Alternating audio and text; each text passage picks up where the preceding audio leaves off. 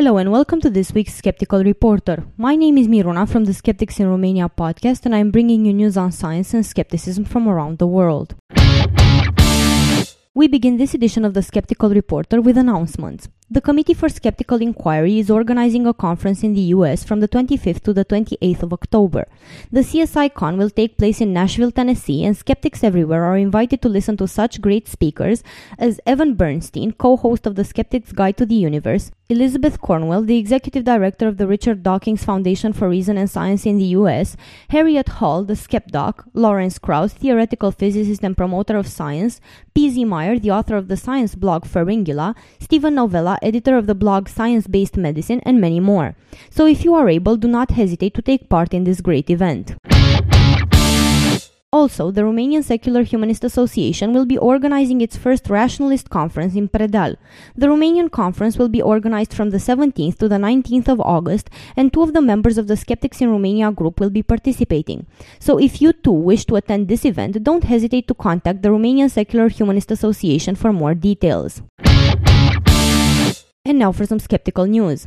Las Vegas magicians and skeptics Penn and Teller are getting a star on Hollywood's Walk of Fame. Penn and Teller, showmen and television personalities, are longtime supporters of the James Randi Educational Foundation and will be appearing at this year's amazing meeting as keynote speakers. Their Showtime Network television show Bullshit is well known and takes a skeptical look at psychics, religion, the pseudoscientific, conspiracy theories, and the paranormal. It has featured critical segments on gun control, astrology, feng shui, environmental issues, PETA, weight loss, the Americans with Disabilities Act, and the war on drugs. Primary schools in Beijing will introduce traditional Chinese medicine cultural classes next semester, Beijing Time News reported. A textbook on traditional Chinese medicine, or TCM, has been published by the Beijing TCM Administration and Beijing Municipal Commission of Education to boost TCM culture classes in schools. The book will cover TCM legends and stories that are easy to comprehend for school children. The classes, however, will not be compulsory and there will be no tests for TCM in order to encourage carrying forward traditional culture in schools. A compilation of traditional Chinese medicine textbooks for secondary schools is also underway and may be finished by next year. An Orlando broker took $1 million in a Ponzi scheme and stole more than 400,000 of it through his appropriately named White Elephant Trading Company. He didn't tell his victims that his trading strategies were based on lunar cycles and the gravitational pull between Earth and the Moon, the SEC claims in federal court. The SEC sued Gurudeo Buddy Persaud in Orlando federal court. It claims he began his scheme no later than July 2007, the month after he founded White Elephant, and that by November that year it had devolved into a Ponzi scheme.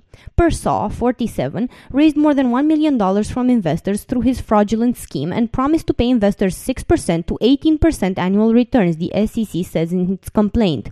He made numerous misrepresentations and omissions to investors. In a statement announcing the lawsuit, the SEC's Miami regional director said, when Persaud blatantly lied to investors and hid their losses through a Ponzi scheme, he should have known that an SEC enforcement action was in the stars. The complete writings of Carl Sagan, documenting his energetic career as an astronomer, author, unrivaled popularizer of science, and TV star, are being currently held in the Madison building of the Library of Congress, but they have found a buyer. The papers contain everything from childhood report cards to college term papers to eloquent letters written just before his untimely death in 1996 at the age of 62 and files labeled FC for Fissured Ceramics, Sagan's code name for letters from crackpots. They will be acquired by the Library of Congress that had been long interested in doing so with the help of Family Guy creator Seth MacFarlane. Until now, Sagan's widow, Ann Druyan, had preserved the works. Astrophysicist Neil deGrasse Tyson introduced MacFarlane to Druyan when Tyson and Druyan were developing a remake of the enormously popular 1980s PBS series Cosmos that made Sagan famous. In the process of backing the new Cosmos, MacFarlane provided an undisclosed sum of money to the Library of Congress to buy the archive from Druyan. And now let's look at some news in science. Three Chinese astronauts returned to Earth Thursday after 13 days in space on a historic mission that made their country only the third nation ever to successfully dock a manned spacecraft to another in orbit. China's Shenzhou 9 space capsule landed in Inner Mongolia, an autonomous region of the People's Republic of China. To prepare for their journey home, the space crew, which included China's first female astronaut, Liu Yang, separated the Shenzhou 9 capsule from its target, the Tiangong 1 prototype space module. Their landing was broadcast live on China's state run CCTV television network, showing the capsule streaking through the atmosphere like a meteor, deploying its main parachute, then making the final landing and rolling over on its side in a rough touchdown. We fulfilled the first manned manual docking, Mission Commander Jing Haipeng told CCTV reporters after exiting the Shenzhou 9 capsule. The best evidence yet for a liquid ocean buried under the surface of Saturn's moon Titan has been found, scientists report. New observations show that Titan warps during the gravitational tide it experiences, suggesting an ocean sloshes under its outer shell. This ocean has long been theorized but never confirmed. Titan is the biggest of more than 60 known moons orbiting Saturn and is larger than the planet Mercury. Scientists have long suspected that an ocean might lurk under Titan's surface as well as Jupiter's moons Ganymede, Callisto, and Europa. Now, the way Titan flexes under Saturn's gravity suggests the moon is indeed home to a vast underground ocean of either water or a water ammonia mix. Liquid water elsewhere in the solar system is one of the main goals of planetary exploration for NASA, said study lead author Luciano Iess, a planetary geodesist at Università La Sapienza in Rome. To get a glimpse into Titan's mysterious interior, scientists relied on NASA's Cassini spacecraft, which has orbited Saturn since 2004. An anti nicotine vaccine could give smokers a leg up on quitting, new research suggests. The study on mice indicates that the vaccine can deliver a gene that stops nicotine before it reaches the brain, protecting the mice from the nicotine high for their entire lives with just one dose. Nicotine is a highly addictive drug found in cigarettes and other tobacco products, which also cause cancer. Smoking rates are falling every year, but about 20% of adults still smoke despite high taxes and disturbing warning labels.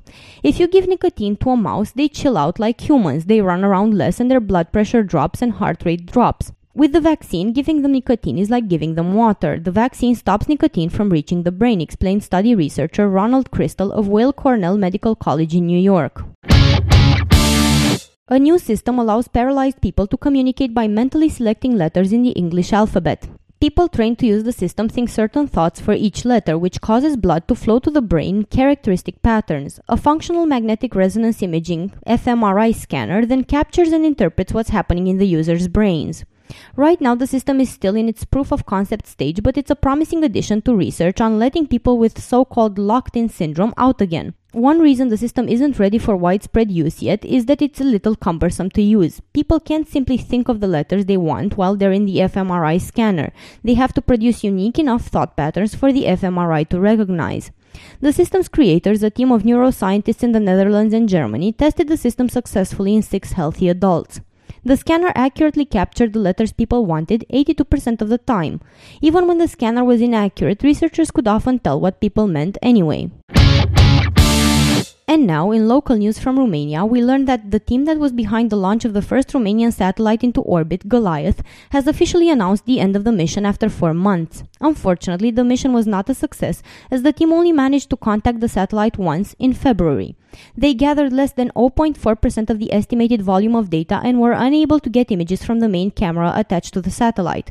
But Goliath was only a first attempt, as the Romanian Space Agency plans to build and launch more nano satellites similar to Goliath. This was Miruna for the Skeptical Reporter. This show was recorded today, the 29th of June 2012. Thank you for listening.